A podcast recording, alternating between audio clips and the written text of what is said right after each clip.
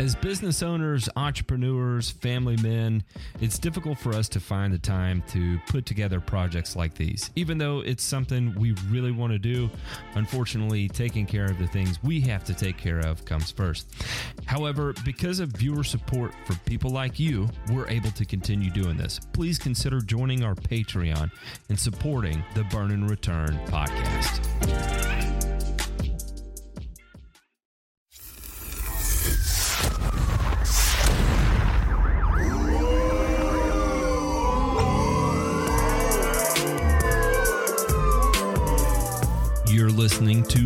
Return, a weekly one hour podcast covering news from the agricultural and turfgrass industries.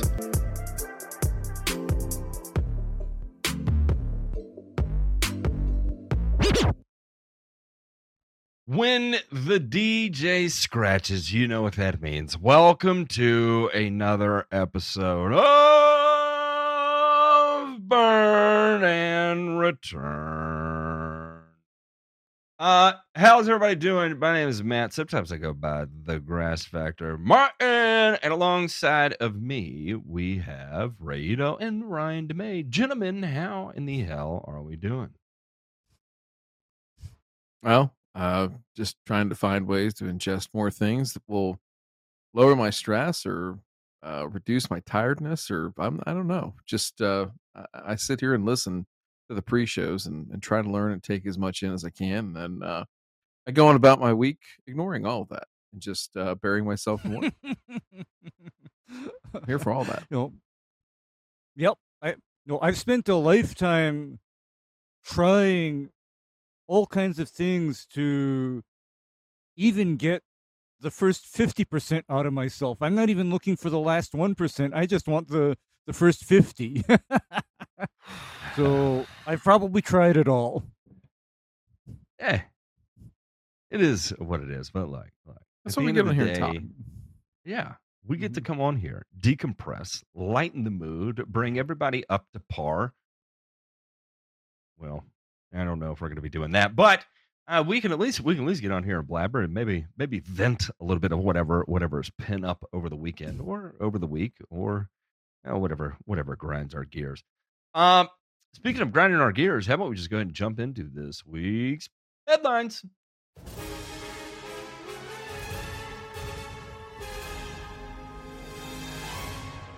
Nothing to fear here. This This is just the news. is just the news, and uh, if you if you if you didn't feel good after uh, after this week's uh, after last week's episode, don't worry, we are here to redeem you.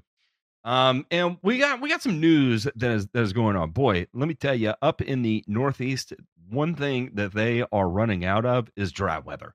Uh, the amount of rain that they have been getting, uh, New York is underwater. Uh, the airport is underwater. And uh, here we have it in the local news in uh, in Springfield, Springfield, Massachusetts. They're like, boy, even the landscape companies are freaking out. Uh, G&H Landscaping says they are still playing catch up due to the amount of rain over the past few months. Wet weather has been taking over the Pioneer Valley and has been slowing down local landscaping customers, uh, custom companies, customies. Lord have mercy. Gary Korchesny, owner of G&H Landscaping, says that the rain has put them behind on scheduling. We're behind. I don't think we have had one full week of mowing where we were on schedule this entire year. From the standpoint of our projects, we're about six to eight weeks behind. It was four to six weeks, but the rain just kept pushing us out further and further, and the rain keeps coming in. Uh, Korchesny told 22 News that they have also been trying to get some seeding done, which is very time sensitive. He says if it gets too late in the season, they're not going to grow. Uh, they're trying to get it done by mid October, but again, more rain is delaying the process. While landscapers can't work in these wet conditions, that's when patience comes in for customers. Landscaping in the rain can cause damage to lawns and equipment, but G&H Landscaping says they're doing what they can to service all of their customers. Even though all this rain is affecting their work, Korchesny says uh, it gives them time to do maintenance on their equipment. Oh man, what a what a what a feel good feeling there. It's like ah, you know, we're two months behind on work. I know we're stressing the holy hell, but uh, at least at least we're getting a lot of maintenance done. Yeah, Jimmy, go back in the parts room and count how many belts we have for the permagreen can. I'll say I don't this. know, man. Maintenance projects do catch up, but like when you're when you are so fucking down and out that when the news is asking you how you're doing, and the best that you can come up with is like, well, maintenance is getting done. You know, on the inside, this guy's like, I am so ready for this year to be over with. Get the f out of my face before I fucking slap you. You know that's what's going through his head. I, I know, and uh, that's where people need, I guess, perspective. Because my ta- my favorite thing to tell people when it is raining is kindly stick your fucking head out the door and look. It's raining. Okay, it's raining. Fuck off. Okay. Uh, also, this is uh, this is a neighbor of of uh, of our friend Brent. Brent is up that way, hmm and uh, and I, you know, without a doubt, I've, I have been watching him comment in the Discord off and on. It's like, oh, look, another another week of rain. Hmm. Another week of rain. Yep. Uh, also, uh, we have an effort underway to change Summer Somersworth, New Hampshire's lawn mowing ordinance.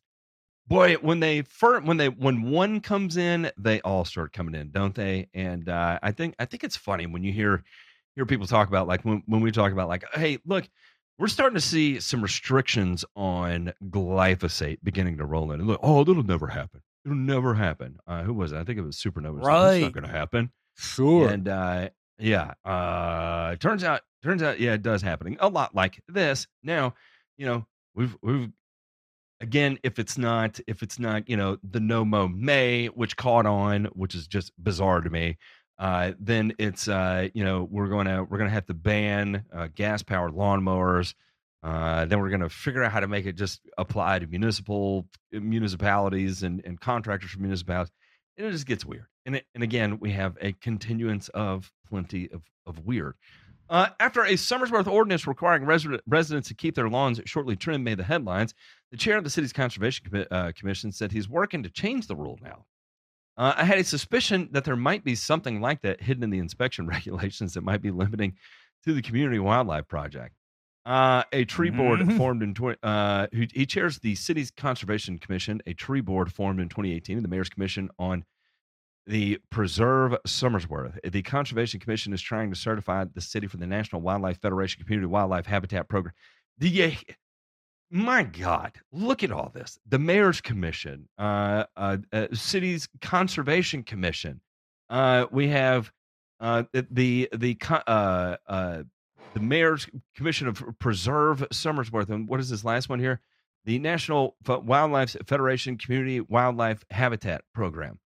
They have to fill certain requirements before qualifying. Oh my guys, this is just gobbledygook from from bureaucrats, man. Um, it was only after Somersworth uh, resident Jackie Pierce refused to mow her lawn to receive a notice from the city that uh, Ors Orschowski learned about the ordinance, which prevents residents from growing their lawns longer than 10 inches. Ors Orschowski said he's now working with City Councilor Matt Girding to change the ordinance. He wants to broaden the definition of what the city will allow, be less rigid about weeds, and guide residents towards native species that can most benefit wildlife. Um, it, it, it, it goes on to talk about this. Okay, gentlemen, gentlemen, is is is a t- is a ten inch lawn? First off, do you have to? Do, do- does does your lawn height have to be enforced legally to begin with? That in and of itself seems ridiculous to me, right? Uh, and then uh, uh, coupled on on top of that is this debate over you know over it's it's it's the side of argument and it's not the side of arguing that like really do we have to legally enforce the height of a lawn? What it comes down to is we need to legally enforce the height of a lawn but only as pertaining to the benefit of the environment if and only if we're using environmental friendly plant species natives so on and so forth. Do you see where i'm going with that? Like you're you're fine tuning the ridiculousness to the wrong the wrong parameters, in my opinion, of course. Mm-hmm. Well, I mean, I do have to put it to everybody this way is on one hand, we have to make a decision now. what do we actually want in our cities? I mean, do we want these groomed and uh, you know meticulously maintained areas, or do we want the landscape to look more natural and less meticulously maintained, and maybe even be more of a habitat to various forms of wildlife? However, my concern with wildlife habitat is what if that wildlife might not be exactly what we want? Well, Like, and that's why I worry about things like yeah. I worry about uh, snakes uh, and pests and you know things of that sort where okay, I got to tell you where my brother has a hell of a time right now. You know why he has a hell of a time? It's because his landlord is one of those organic woki doki types. And my brother has pet centipedes and pet cockroaches. Yep. Where for me, I'm I'll see you thinking, with the ladies. bro, Mm. no, bro, uh, I can take care of that in 10 minutes with a little jar of tempo. Done. I was gonna say this: if I'm uh, uh, if I'm using that as a line, uh, do you want to come see my centipede collection? One, it's very factual, and two, there's only one centipede that I own, so uh, there is that. Mhm. Uh, no, this is a uh, you know it, it gets back to the the public health issue, right? So this isn't just a code enforcement, you know, HOA lawn care BS thing, right? You know, there's a there's a Mhm. genuine public health uh angle with w- with these Mm-hmm. ordinances and things like that. So, you know, I I don't know. I I I I understand why as a city you have to take a stand on this kind of thing. I also wonder too, like there's plenty of places you can live outside the city limits where you don't have to mow your lawn down 10 inches. So I don't Okay, know. Uh, Brian, go you touched on something. You touched on something in that here is the trend that I've seen even in my own state. And this is the emerging trend. Environmental and health safetyism overrides and becomes so twisted that actual health and safety take a back seat. In other words, health of the quote unquote environment becomes more important than the health of people. That's what I'm seeing in this, you know, discussion right here is that the health of the environment is more of a concern than the health and safety of people living there.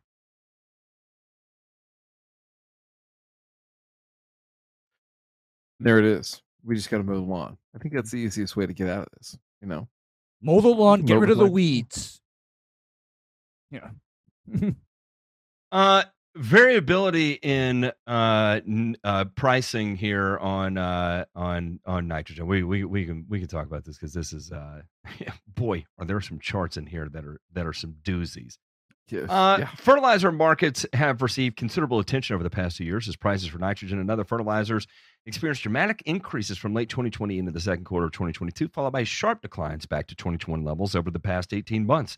While the movements in average price levels are important to monitor, variability in local prices uh, available to individual producers is also essential to consider. Uh, this is particularly true in the current environment with projections for farmer returns in Illinois to be much lower and potentially negative for the 2023 and 2024 crop uh, year. Uh, this article continues our series focused on uh, fertilizer prices. Uh, you can go back through the uh, Farm Doc Daily articles to take a look at the previous uh, uh, editions with a focus on variability in price levels around the averages reported by the USDA for Illinois. The historical data shows that there can exist a significant amount of variability around average price levels, and the variability tends to be larger during periods of fast market adjustment or rapidly rising or falling price levels. Amazing. Variability exists when there's rapidly rising or falling price levels. Who would have thought it? Uh, this is a brilliant piece of writing there. Uh, this suggests that farmers should carefully monitor changes in local pricing opportunities and, when possible, compare price quotes from multiple suppliers. Again, man, this is just unbelievable information here. The biweekly Illinois production cost report provided by the Agricultural Marketing Service of the United States Department of Agriculture, a more bureaucratic just jargon there, reports average prices for fertilizer products and farm diesel fuel uh, based on statewide surveys. The report also includes the price range for survey responses, providing a measure of price variability within the state for fertilizers and diesel fuel over the past over the two week period covered by the report. Note that there are both spatial and temporal components to this variation. Uh, the price range reported uh, captures variation across price information sources or respondents, as well as variation that could occur during the time frame over which the data is collected to create the report. Uh, for example, we will take a look at anhydrous ammonia uh, that spiked over $1,600 a ton. Uh, and that would have been uh, as we transitioned to 2023. and then we had a boy howdy fall off back to just over $600 a ton. Uh, so, you know, where we saw an increase of almost uh, uh, 400%, we then had uh, a pretty, a pretty significant, um, almost, uh, uh, uh, you know, what, what would that be? A 50% reduction, 60, 75% reduction uh, on the on the fall there. Absolutely insane variability. Again, this has only been rivaled by 2008 where we saw just a gigantic spike and then and then falls we transitioned into 2009 uh, and then we also see the same thing applies to urea as well um, where you know we were cruising along uh, you know just under $400 a ton and then we saw the spike um, upwards of over a thousand dollars a ton and now it's fallen back to uh, just under $500 a ton uh, and then the uh, the UAN market, which would be the liquid nitrogen that we see here, uh, you know, moving from just over two hundred dollars a ton to seven hundred dollars a ton, back down to you know roughly three hundred and fifty dollars a ton. So, again, monumental uh, chaotic scenes here. Now, while you know we we can take that one aspect into consideration, you know, with like you know, yes, that one hundred percent is the biggest influence of uh, uh, uh, our particular sector here. Now, in relation to every other aspect of just life in general, uh, how that ends up affecting us, you know, and of course with inflation and everything else. Here, here is one of the nutty things about it, right? Is uh, okay if your if your input cost jumps four hundred percent, but your uh your your your per acre uh, bushel, uh, you know, increases that, that you know revenue wise that you're increasing. You know, like for instance, when corn is over six dollars, you know, you're you can still make you know a fairly decent profit on that, right? Your margin is probably going to be about what it was before, but you know, you're still pulling in profit. No, no issue there. Where it gets sideways quickly is when you have a rapid uh, fall of fertilizer prices and a rapid fall in commodity prices. And that is one of the big things we're running into right now. And so, as we were hoping to find a softening of uh, of uh, uh, uh commodities, um, because uh, you know fertilizer prices are falling, and then we might see you know gradual decline on uh, on on commodity prices. what ends up happening is where you're you're not you're not turning a profit on your farm anymore, and uh, and that's going to be a lot of insurance claims. Uh, it's going to be a lot of abandoned fields. Time's up. It's and, over. Uh, and you know any any hope for softening that you were expecting is pretty much going to the wayside at that point. So, you know, it is it's tough. It's tough.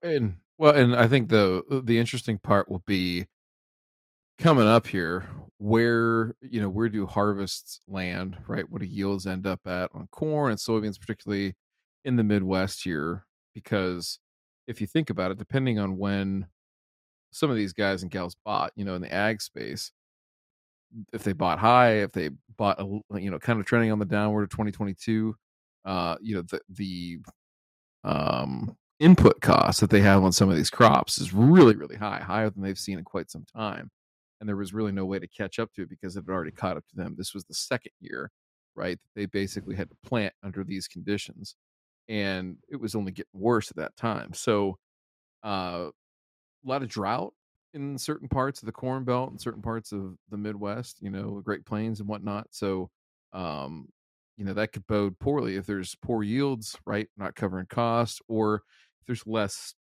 less of these crops in the market, right?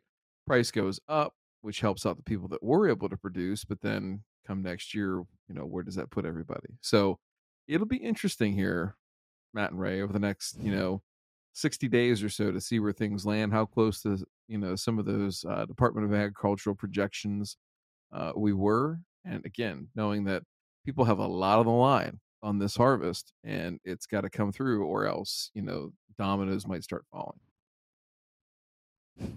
Uh, boy. Um. Anyway, let's uh. How, about how about we jump into our favorite segment here and uh check out this week's uh, Joe Knows turf.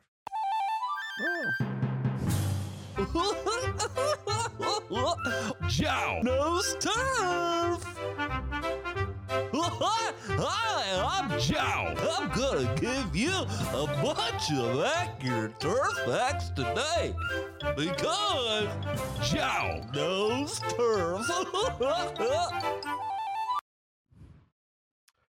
He does know turf, ladies and gentlemen. Joe, haven't heard from him in a while. I hope he's doing well. Uh, and uh, you know, hey, things are uh, progressing for him. You know, uh, that being said, and somebody that things are progressing for, and progressing so much so that it is. Uh, it's been almost two years to the day, I think, since Matt saw this individual in person, and at that time, gave him a, a, a, a big hug. Um, was was affectionate, caring, uh, offered words of encouragement, and I do mean this genuinely. There's there's there's there's no hyperbole in this statement. So, without further ado, uh, this was sent to us about a new product that's coming down the pike here from uh, uh, Green County Fertilizer, and uh, some folks asked us to take a look at it, see what we think, if we can tell if there's any you know secret sauce here or what's going on. So, uh, J Pink, go ahead and start that video right about the 525 530 mark. Hold up extremely well. We all know that. This is a non-treated nitrogen that's on this section, aside from the humic carrier that we're putting around it. I don't see a reason to go more than a half pound per thousand square feet with it. So at this point here, I don't feel like I need to fertilize anything up here. It looks great. I think eight weeks is probably a good number for it in sort of spring or fall conditions on cool season turf. Um, we're going to play with it more and study and do, do a little bit more work to the material so we can bring more data about it. But I guess here's what you should know. The idea here is this is something that we're going to launch in 2024.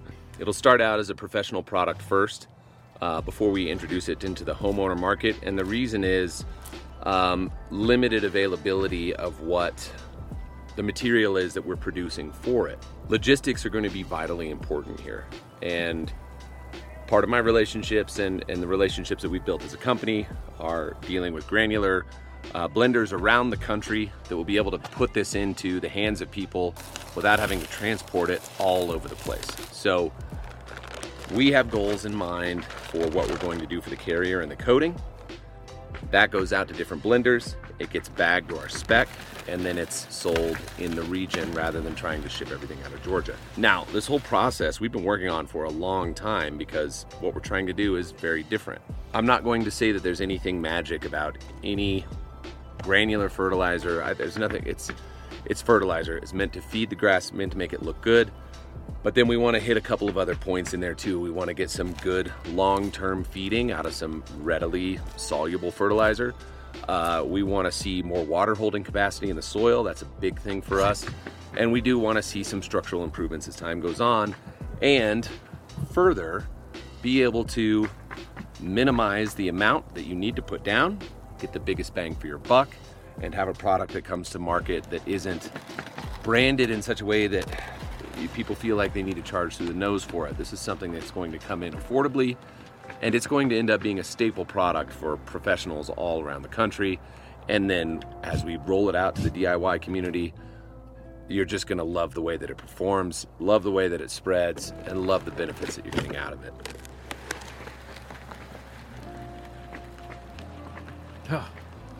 Now, with so many things, Sorry. you can't rush it out. The OG. We know drops, exactly brother. how nitrogen performs, phosphorus performs, potassium performs. In this mix, we are using ammonium sulfate, uh, diammonium phosphate, sulfate of potash. Uh, the total analysis on this prototype, this is not what's going to be final. It may be an offering, but this is just prototype material to see where we could kind of land with everything. It's a 1623, um, 17% sulfur, and about 15% of our reacted humate material in there as well. So we've got a whole combination, just a nice, good feeding granular that provides a deep, deep dark green. Running at that half pound rate is beautiful. It will be fun to see if we can go lower than that. I know that you can go higher if you want rapidly growing grass. If you feel like your grass needs to a big hit, then fine, you can All go to a pause. higher rate. Okay. So, uh, gosh, this sounds familiar. but, uh, yeah. A, few things here is I'm glad to hear John say what he did. That fertilizer is fertilizer. It's, you know, how you use it, when you deploy it, right? Using the right product, right rate. We just did a whole thing uh, two shows ago on the 4R. So, um, it's kind of hard to screw up unless you take one of those and put it out of order, though. But uh, quick reactions here, gentlemen. What are we looking at? And uh, I kind of feel like there's already this out in the market, and and and we'll- leave the business part aside here for a second. I want to talk about that on the back end, but just purely from a product build standpoint, what are we looking at here? Anybody? It, say that again on a product build uh, how- standpoint. what do you mean? Yeah, yeah, yeah, yeah. Just the the derivatives, what's in there, how it's uh, how it is put together, what it is meant to do. Uh, So it's just it's a it's a it's a, a homogeneous uh, AMS DAP and SOP, right? So here I've probably got a calculator somewhere that I can plug this into. Uh, let me see here. Um, uh, Hey, oh, where is John? Perry Yeah, talk talk for a second while I pull the this up. wheel. No, John Perry has essentially reinvented the wheel because you know what? Starting in the 1990s, I've seen NPNK adsorbed onto humic and organic matter. Ryan, I saw that kind of product before, and I thought that that product was Mm. absolute trash and garbage.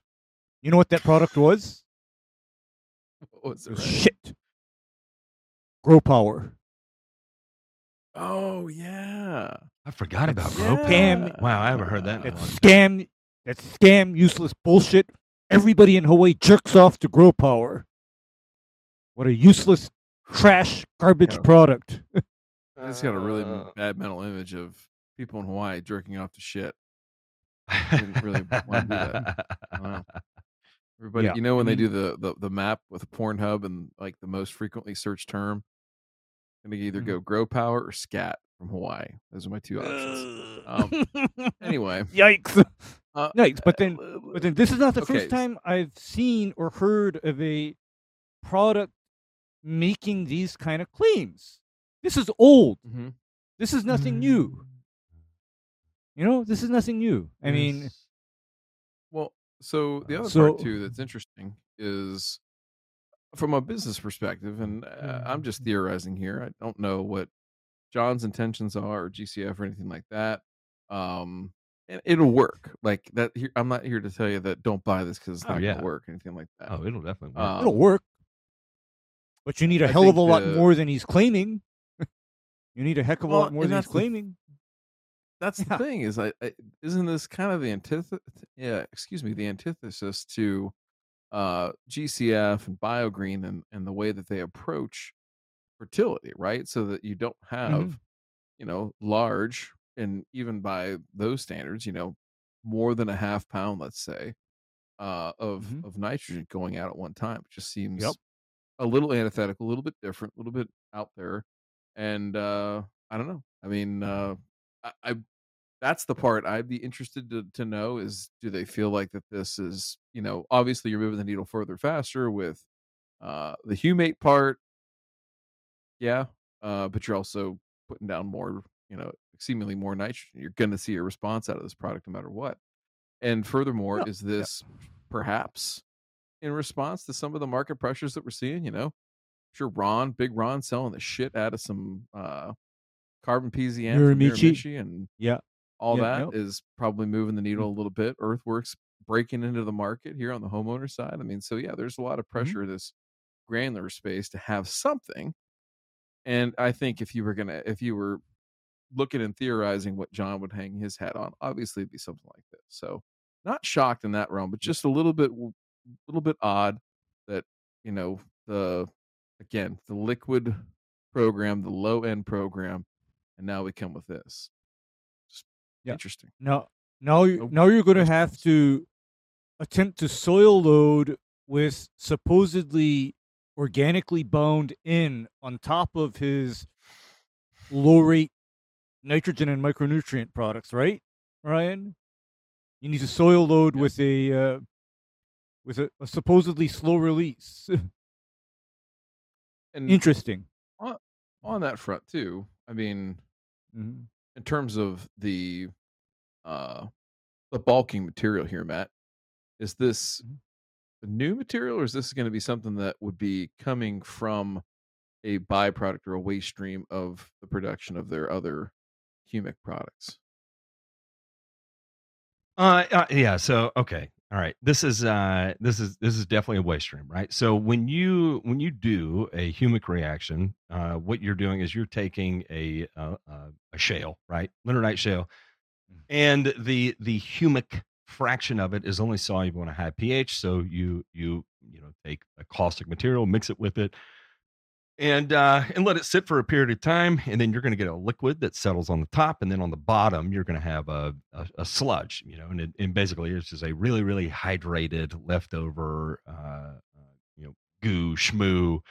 Uh, dirt Mhm. in effect, right? All the humic fraction has been pulled out of it, and actually the fulvic fraction has been been pulled out too because it's soluble at any pH, right? So you're just left with you know dirt at that point, right? So,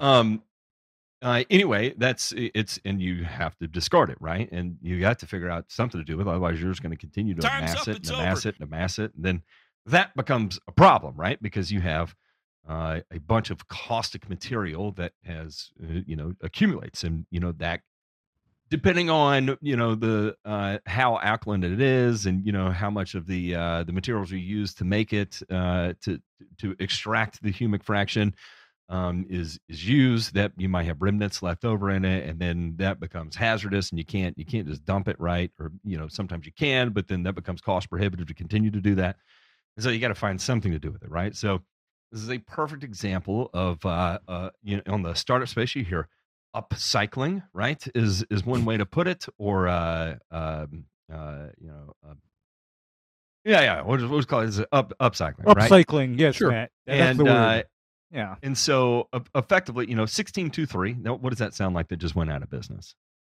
That was uh, um, who were the boys down in Florida? Anuvia was a sixteen two three. Anuvia, yes. Yep. Yes. Two three. Uh, so you know, Mhm. I think I think from a, a business perspective, it's easy to look at that and be like, okay, that was already you know popular in the marketplace to an extent, not popular enough, but it, it there was. It was super. Um, it was super popular, and honestly, it was the ag portion of it that you couldn't catch on. Lawn care was fine. Sales and lawn care were great. Um, it was it was ag that you know they they uh, they, they couldn't penetrate, which was was going to be their leverage out there you know, too. their ticket to uh, uh, profitability. So anyway, you know, there's a hole left for that analysis that's going to resonate with people, you know, psychologically, and uh, and so what a perfect analysis to to replace it with, right? Another sixteen two three. Now, when you formulate that, you know, and based on the inputs that are chosen here, you have sulfate of potash, ammonium sulfate, and DAP, right? Uh, so you have approximately 17% of of a granule left over to do something with, right? And uh, and oh well, what do we put in there to to get it to uh, uh, to hold together? Well, well, we've got this waste stream here that is due to be upcycled, so uh, we can homogenize it with that, right? Um, and uh, and so anyway, you know, here we go. Uh, here we go. I'd say there was a bit of a chore on the front end trying to figure out how to manipulate that pH in such a way um, in order to uh, to keep it from just ammonianizing through the granulator. Because let me tell you, you take something a high pH and then mix it with ammonium sulfate and put that into a granulator, you're literally throwing off ammonia gas on the other end, and it is no fun. So there's definitely some treatment that went into this to to get it uh, ready to go, right? And uh, and so anyway, yeah, you know, Mhm. you've seventeen percent. I can't remember what he said. Uh, the uh, the you know, Seventeen fraction of their Yeah. uh, he said 17% sulfur, but that's that's just due to the ammonium sulfate. But he said there Right, was a right, right. number of uh, of of their material that went into it. You know, did he say? I think he said it was like was- 15% of a humic fraction or whatever, or a, a, Yep. a human fraction maybe. Um, the number 17%. What what percentage is active by whatever number? You know, whatever uh, qualification they're call, calling active. You know, is it uh, uh, is it you know organic matter, right? Uh, maybe maybe organic matter is the uh, the active fraction they're talking about, you know, and then they're calling the human aspect of, of, of that organic matter, and then it's seventeen percent by composition. You know, you do a loss of ignition test, it comes in at fifteen, right? Because it's not going to be hundred percent efficient, and so you know there you go. That's where you get that fifteen percent number. Um, in, in effect, you're getting sixteen units of N from ammonium sulfate. We all know ammonium sulfate is twenty one zero zero twenty two. Um, so uh, that makes sense that you would have one more unit of sulfur, uh, or an even number of sulfur of N to uh, of N to S. But you know, you also got sulfate of potash. Now, granted, in this, you know, sulfate of potash is a zero zero fifty, um, and if you're using a micronized uh, sulfate of potash, typically that's zero zero fifty two. Um, so you know, you're talking about eh, you know, six percent, uh, you know, five five and three quarter percent uh, sulfate of potash. So you're getting just a sniff. And sulfate of potash is what? 005217, I think. So between just Something the like sniff yeah. of sulfur you get Yeah. from it, and Mhm. then the majority of it coming from ammonium sulfate, you know, there you go. Uh, with the DAP, DAP is 18460, you know, so you got just a sniff of DAP in it to get it to, to two units of P. takes about four and a half percent to get it there. And uh, so, you know, there it is. Lots of luck, and you know, here's the thing. Uh, you know, bringing awareness to the the uh, you know, the little guys in the industry, trying to prop them up a little bit. You know, it's tough out there. So uh, hopefully, we'll see John in Louisville, just like 2021. Mm, if Yeah, you I- know, you uh, know.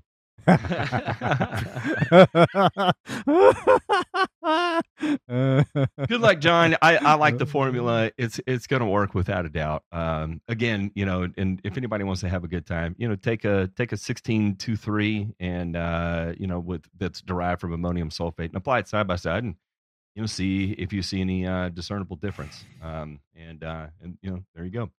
Uh, let's check out this week's burns.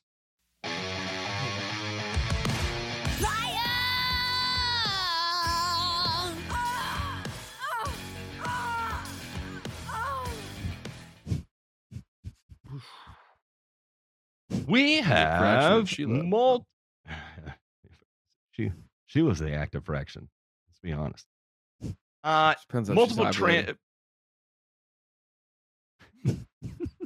Never mind.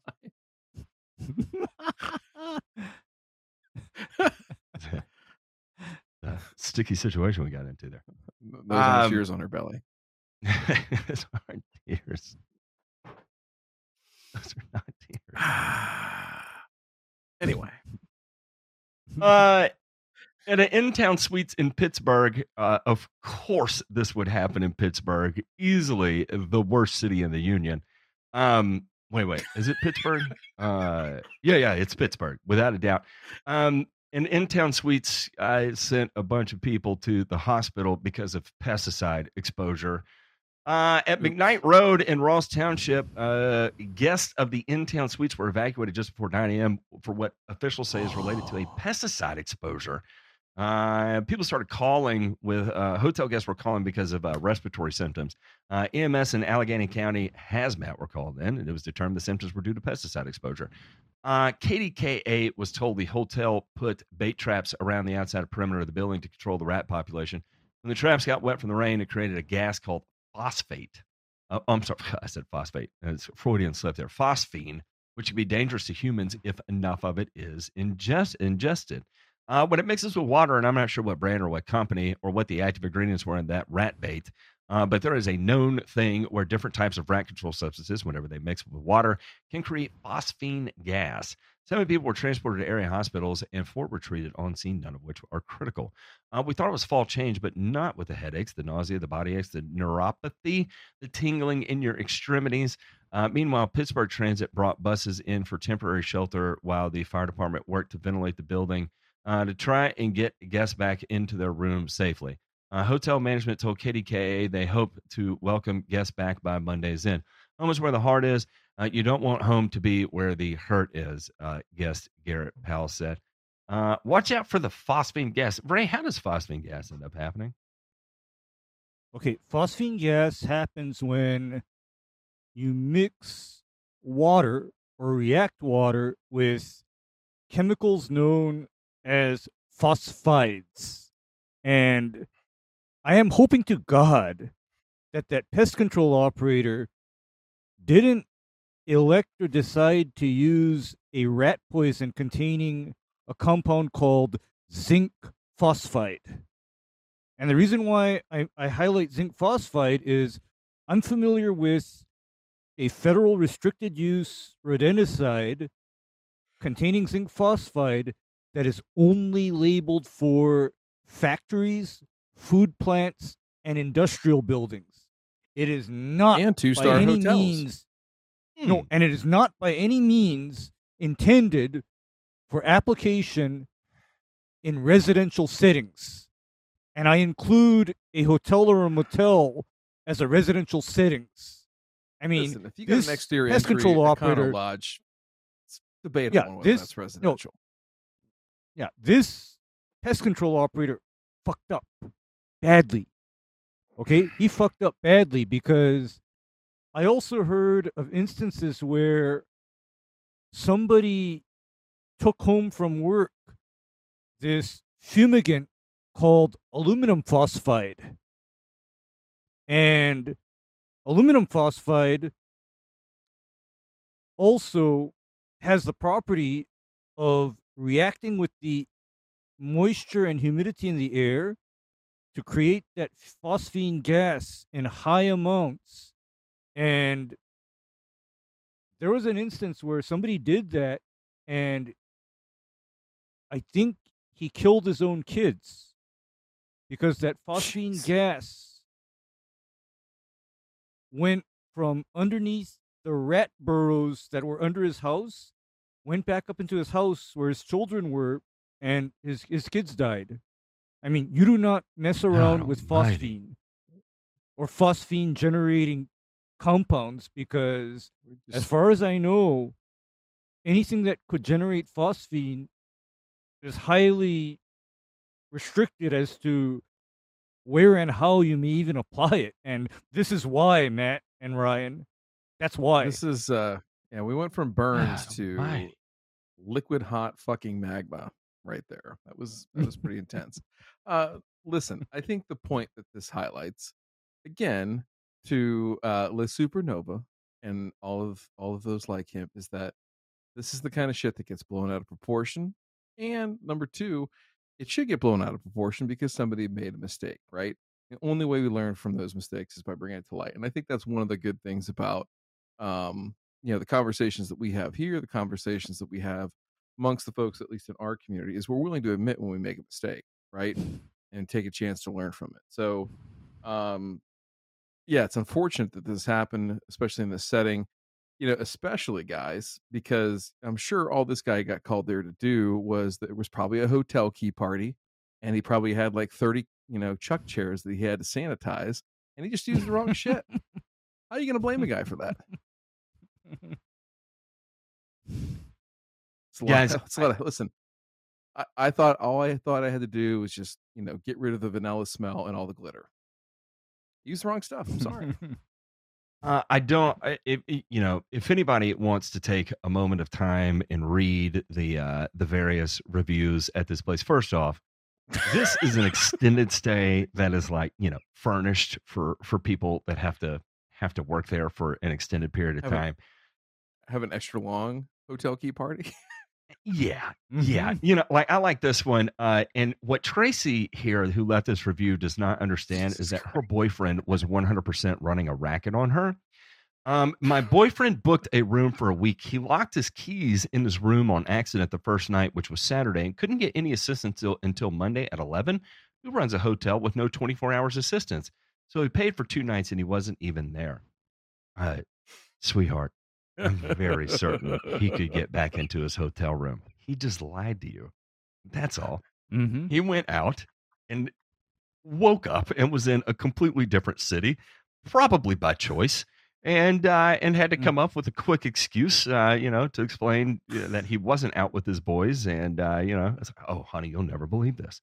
I got I locked God, out of we- the room, and that's why I'm in in in Missouri right now instead of Pittsburgh.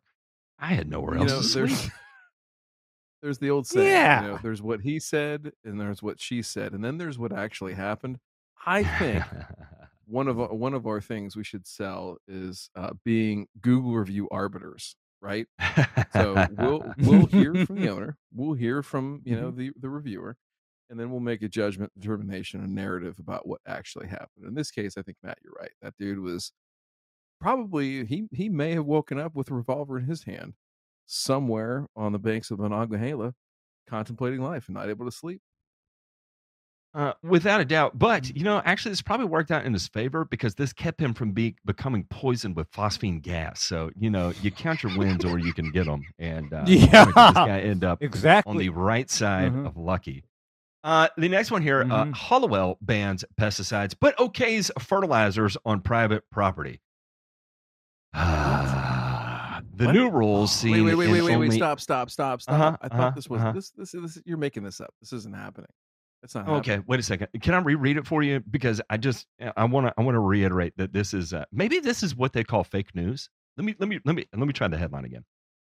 Hallowell bans pesticides, okays fertilizers on private property. Is it is it different that time? Timestamp that, La Supernova.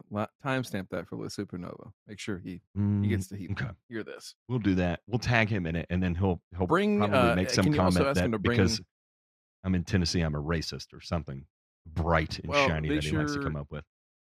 You ask him to bring the fine china, the good silverware, and one of those linen napkins so he can eat all of your balls. uh, city councilors voted Tuesday to pass a controversial land maintenance ordinance after approving minor changes in the measure's third reading. The ordinance would ban the use of pesticides by Hallowell residents after it goes into effect in January, but would allow the use of fertilizers, a significant change from the original draft ordinance introduced in August of 2022. Members of the city council who were present during the meeting vetoed unanimously to pass the or voted, not vetoed, voted unanimously to pass the ordinance. Uh, Kate Dufour and Berkeley Almand-Hunter were absent. Uh, most of the changes were made before the second reading last month, but a few minor language changes warranted a third reading. The final ordinance includes provisions for water testing that can highlight the presence of pesticides and fertilizer in town waters. Are you fucking kidding me? The ordinance also includes exemptions for residents to use herbicides that treat invasive plants. Oh, wow. Thanks. You really did one for me there, uh, which would be allowed using a waiver provided by the code enforcement officer. Exemptions for residents growing food for individual consumption have also been included. What? Boy, the state really gets a say in a lot, a lot of what goes on in your life. Uh, Mayor George Lapointe said the first year is to be considered an educational period, meaning residents will not be fined for violations and instead be educated on the use of pesticides. Monetary penalties will go into effect from 2025. Uh, it was first introduced by Rosemary Presner, a resident involved in local committees to ban the use of synthetic substances and pesticides within 75 feet of any body of water. Uh, after pushback from other residents, officials put together a working group to gather input from residents, environmental advocates, and landowners to develop a balanced ordinance aimed at reducing the use of synthetic pesticides. The final version of Land Management Ordinance is the fruit of two years of laborious yet rewarding collaboration among grassroots advocates, city staff members, and members of our community. It sounds like a bunch of biologists, uh, pathologists, and uh, entomologists were involved in that. Uh, the process has resulted in a policy that judiciously restricts judiciously restricts the use of cosmetic pesticides in our city, eliminating the impact of countless harmful products on our residents and our environment. The notable omission of fertilizers from the previous was a compromise on behalf of the ordinance supporters. The lack of data showing the direct impact of fertilizers on town waters also contributed to the removal of the provision. I felt good about the process and working with the group. Uh, we managed to narrow it down to pertinent matters involving pesticides. Uh, runoff in uh, water bodies is common and been linked to harming aquatic life and contributing to neurological diseases in humans. Here, about 30 municipalities in Maine have similar regulations, but only a few, including South Portland and Ogunquit, Ogunquit uh, have uh, oh gone quit uh, have restrictions on private properties. Uh, this is this is something we are excited about. If you look around the state and even the country, very few people are doing this, and it's an inter- interesting situation. We look forward to working with it. Yeah, we hope to spread it to a town near you. Um, yes. Holy shit! In the in the what boy, we will really give it away in the name of safety if someone con- convinces us it's dangerous, and it doesn't matter what it is. Here we have termed we have coined the term uh, pesticide is so vehemently evil, we will allow the state to come in and look at what we're growing on our property to decide if they should issue us a permit that allows us to use a pesticide or not. We knowingly gave that freedom away in the I name of safety of a cosmetic or synthetic pesticide. What are you Mm-hmm. going to do when you have roaches coming into your house and you want to go just get something off the shelf at Ace Hardware, but you can't? You can't do it. You can't even go. I have a you question. can't even go into the novelty machine in the men's room at that gas station and get spermicidal lube. This my is question. insane. No, this is nuts because okay, Matt, here's my question. So therefore, has this town Jesus. also permitted people to keep their land Uh, Ray, you just got canceled. Uh, you're gonna you're gonna Yeah. have to hit refresh and come. Oh, he's Yeah. back. okay has has this town similarly matt allowed residents to grow weeds of various heights on their land? Because you see where it'll get fucked up is when you ban pesticides but then you tell people also oh your lawn cannot be taller than 10 inches. That ain't gonna work. That ain't gonna work. I mean, I'm just saying. Yeah, I mean, Mm. the, at what point uh, do you trust people to do what's legally allowed? What I mean, again? I mean, I don't know. There's there's a lot. Is responsible use of anything in this society? There there has to be a human element there of which Mhm. you take responsibility for your actions, right?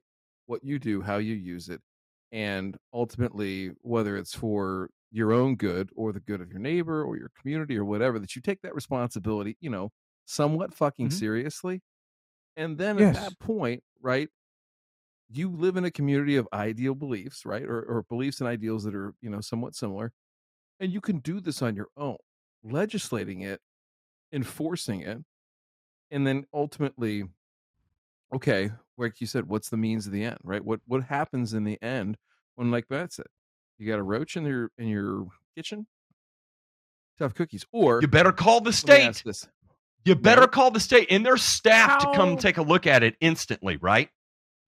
Yeah, that yeah. how many how many people run to the hardware store in the next town over and they're like ah fuck it it's convenient to think about it now when you when you have it and you think oh we don't need it and nobody else should need it either until you mm-hmm. actually do need it and you want to use it Okay. responsibly and you want to use it for the right I reasons. have a, you know, I have I have a, a, a counterbalance to all this, and you know what I say when a state becomes overreaching and unreasonable. If it fits, it ships. we'll be we'll be talking about that a little later uh, because uh, it, it turns out the DOJ may be cracking down on that as well too.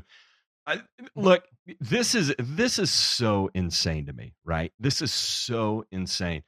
What is I think the most egregious part of it to me is the amount of ego stroking the the the the city people are partaking in over this. Like, Mm-hmm. guys, we did it. We really got it done. Wait, we, wait, wait. How big is the how big is the carrier in the background in Holloway for the mission accomplished sign? Do we have a big carrier that we can do this on? Oh, without a doubt, without a doubt. Humongous. Kim, wait, yeah. I tell you what, someone find me a picture of that county commissioner, and I will personally edit George Bush out of the picture and replace it with that with those commissioners, in in, um, in front of the uh, the the uh, mission accomplished sign on the uh, on the carrier there. On the carrier. boy, Yep. How funny that was that that kicked off one hell of a war. That was actually the beginning, wasn't it? Lord have Mhm. mercy. Again, same thing here. I mean, just ego stroking like oh, it is it is gross. This is actually disgusting. It is actually disgusting the amount of ego stroking and self-patronizing that is going on by these people. We, if anybody can look at this and not come to the conclusion that we have single-handedly given government entirely too much fucking authority, then you you have been licking windows and mouth breathing for entirely too fucking long. It is this is asinine. It is absolutely this is- fucking asinine. Yeah. This is crazy because I'm going to tell you that, you know, the moment my city actually bans shit like that and it comes through, I'm definitely gone. That's when I'm definitely done. Because that same, because, you know, I have seen the fallout or the downstream effects from an irrational prohibition on the use of pesticides. I've seen what happens. And by the way, folks, this is why the hell Maui burned down to the ground, okay? It ain't because of the, the power company, because the power company literally was not allowed to control their vegetation. And don't ever blame the landowners because you try getting a permit to make vegetation management applications on large areas of land, guess what you get when you ask for that permission? That's what you get. Okay? So I've seen what happens when the government comes in and says, we are going to prohibit and restrict you in the name of protecting the environment and for your own safety. What I'm going to say about that is don't you believe it. Don't you believe it because you will not be safer or healthier for their restrictions. The opposite will happen in most cases. Mhm. Mhm. I, I, oh, boy, boy, this is uh, all right. Let's let's let's wrap it up here. Uh, we're gonna turn it into returns because this is this is this is this is really gonna make it full circle.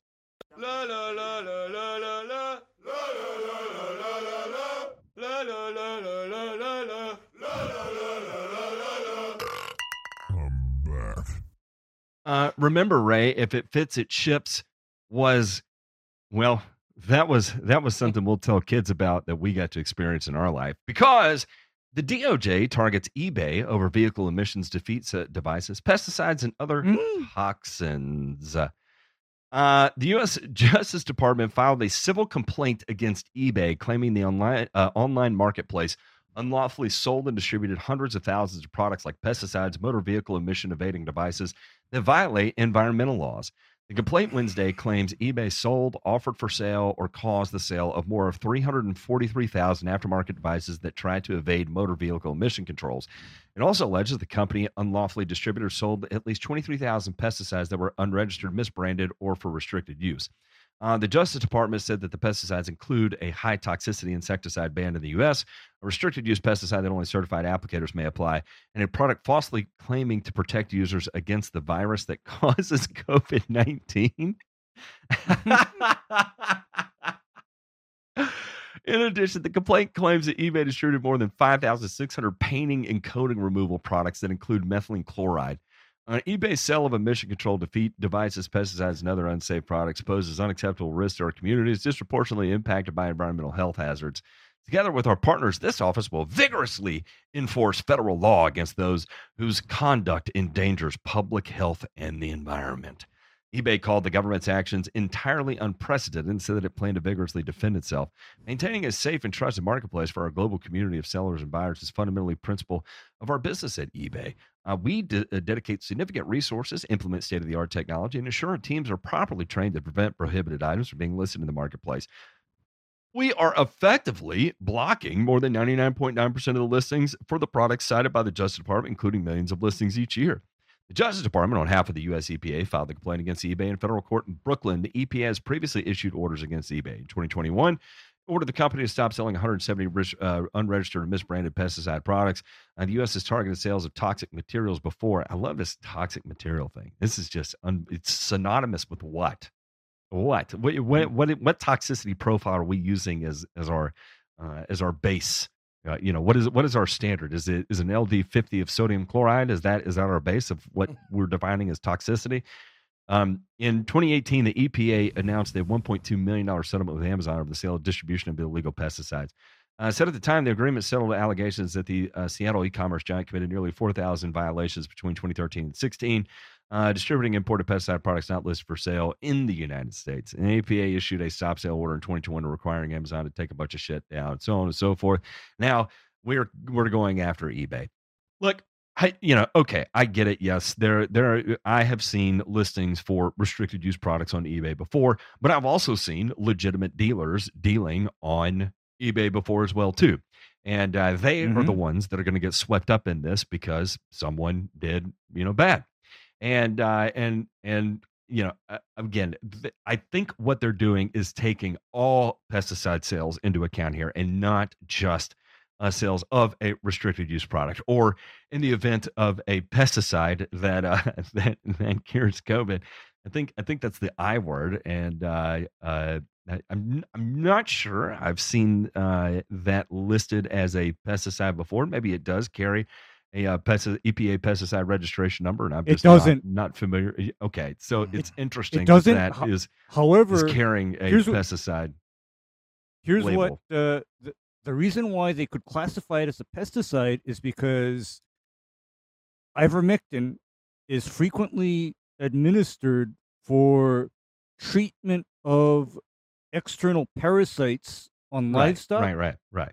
and on humans because hmm do you know what the most one of the most effective treatment for scabies is Uh, yeah, people yeah. Yeah, you give Staying somebody. No, you give you just give somebody a dosage of ivermectin, and you know what, Matt? That ivermectin dosage replaced an extremely toxic treatment that did get highly restricted. And you know what that treatment used to be for scabies? Huh. Imagine a lotion or shampoo containing something called gamma benzene hexachloride. Lindane. That was the old Uh. treatment for scabies. Really? Yes, sir. Or or the other treatment for you know parasites was a shampoo containing malathion. Uh, yeah, I remember. I remember that Okay. as well too. I've, I have seen Okay, before. so- no doubt. So, you know, ivermectin does have a use. However, a little of this is political. And I'm familiar with the product that the Department of Justice is going after because this is a very popular insecticide in Southeast Asia and Africa. It's called DDVP. Hmm. And, And- it is one of those organophosphate type things. And it's one of those insecticides that nobody in their right mind should contemplate dealing with unless they totally understand and know what they're dealing with. Okay? I mean, it's one of those things because DDVP was actually, for a time, completely banned in the United States, but it came back under new constraints on its usage to ensure safety. So I think I know what was going on as far as why because you know there's something else matt i always wondered why on ebay i could get something called a dpf and egr delete kit i always wondered and do you know what the e- the egr and dpf delete kit was No. no let me explain say you have a Ford F three fifty or Oh, uh, yeah, yeah, Ram yeah, yeah, yeah. Ram thirty five hundred. Uh huh. Uh huh. You can then go in and remove all of the emission control devices from that engine, and then the engine will run with those delete kits without throwing a check engine light or going into limp mode. Because the the other part of that is I remember seeing these engine retuners that you plug into your diagnostic port, hit the button, and your truck forgets that it doesn't have its DPF and EGR anymore. I know about those. Look, It could have been like you know, old- you know, all the old illegal stuff they used to sell, which was you know you you would bid on a piece of loose leaf notebook paper, and it would come with like you know, you know, a, a free set of hockey tickets or whatever the fuck it was you could buy. Masters tickets Mhm. was a was a big one because you couldn't sell Masters Right. tickets without getting in Yeah. trouble. Yeah. and they would just be, like, oh, you get a free t- you know free set of Masters tickets with this loose leaf notebook paper. Mhm. I mean, the, the thing that chaps my ass or, or actually makes me feel that this is a, a return is that yes there are legitimate people that's going to get caught up and this is dumb to just go you know bully all these people to just not sell this stuff on there but there are dipshits out there that try to skate by we know one of them and uh you know mm-hmm. sell their wares in places that are not meant to be sold so Yes. Ah, boy. Uh, former superintendent out to help turf managers dial in N rates. Uh, as a superintendent, Cutler Robinson was all too familiar with trying to schedule fertilizer applications based on weather that had already occurred. He thought there had to be a better way, then the idea hit him. Applications might be more effective, leading to a healthier plant if somehow he could tap future forecasts as a basis for product applications. After three years of development, the, the result is Predict in 7, an app driven platform from Roanoke, Virginia based predictive agronomics that utilizes thousands of data points, including site specific weather information, to match nitrogen management with products offering the proper amount of phytohormones and metabolites. Uh, Robinson, who graduated from Virginia Tech's turfgrass management program and also earned a master's degree in plant physiology in Blacksburg, described Predict in 7 as a math driven, science driven, site specific, weather data driven tool that combines future forecast data with specific input from superintendents to produce unique management uh, uh, based on the probability of conditions that are likely to occur rather than those that have already happened. It incorporates seven day forecasts because they occur, not growing degree days after they occur. It doesn't tell superintendents what to do, they tell it what they want, and it makes recommendations. One of the first signs that Predict in 7 is working, uh, according to Cutler Robinson, is finer leaf blade in the grass plant, like you see. Time's right. up. It's over. Uh, for example, relying on plant growth regulators to slow growth put in green turf uh, can increase root reliance on nitrogen. Give the plants more N than it needs. There is accumulation of organic matter, which is where disease is born. The model tells you the right amount of N for the right amount of growth between spraying intervals. Uh, in a testimonial on Robinson's website, Mike Norwicki, director of agronomy at Victoria National Golf Club in Indiana, said Predictin 7 has worked for him on different turf types and different soils. Uh, I used it on two different golf courses, one with A4 and USGA construction, the other with Triple Seven and California construction. In each case, Predictin 7 helped me provide elite putting surfaces that withstand high heat, humidity, and traffic at very fast putting st- uh, speeds. Two years of beta uh, testing and R&D and real-world use by superintendents have shown that Predict in 7 can result in aerifying less often because less organic matter is created at the surface level.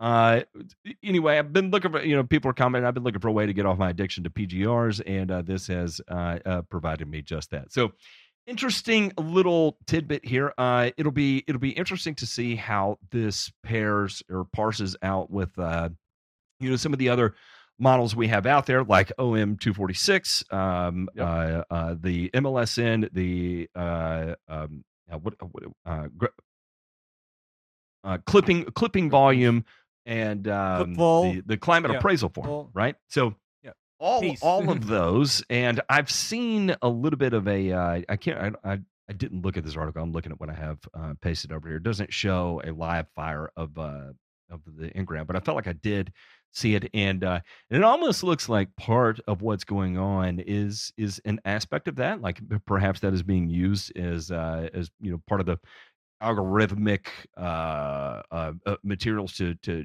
generate a lot of the, the the forecasting data as far as you know what to apply and when to apply it.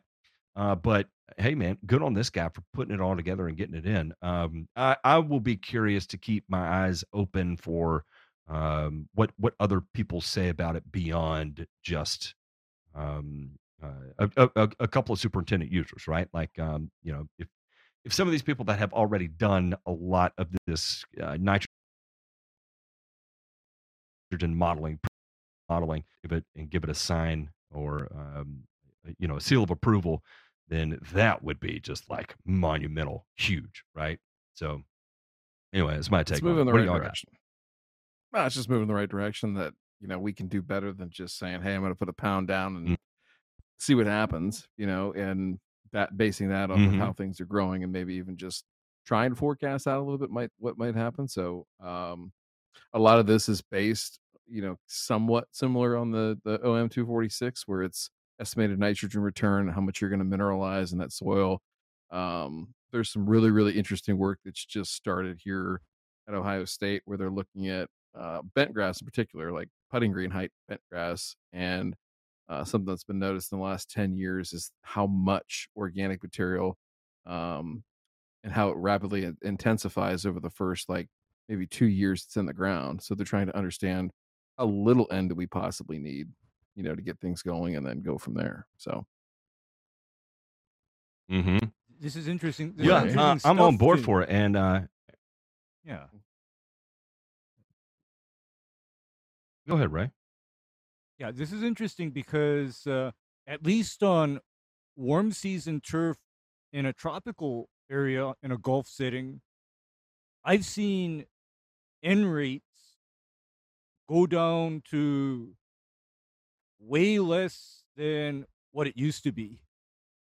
Because these days, tenth of a pound of N per month is considered high jeez. for golf. You know, it's considered high. Gosh. Yeah.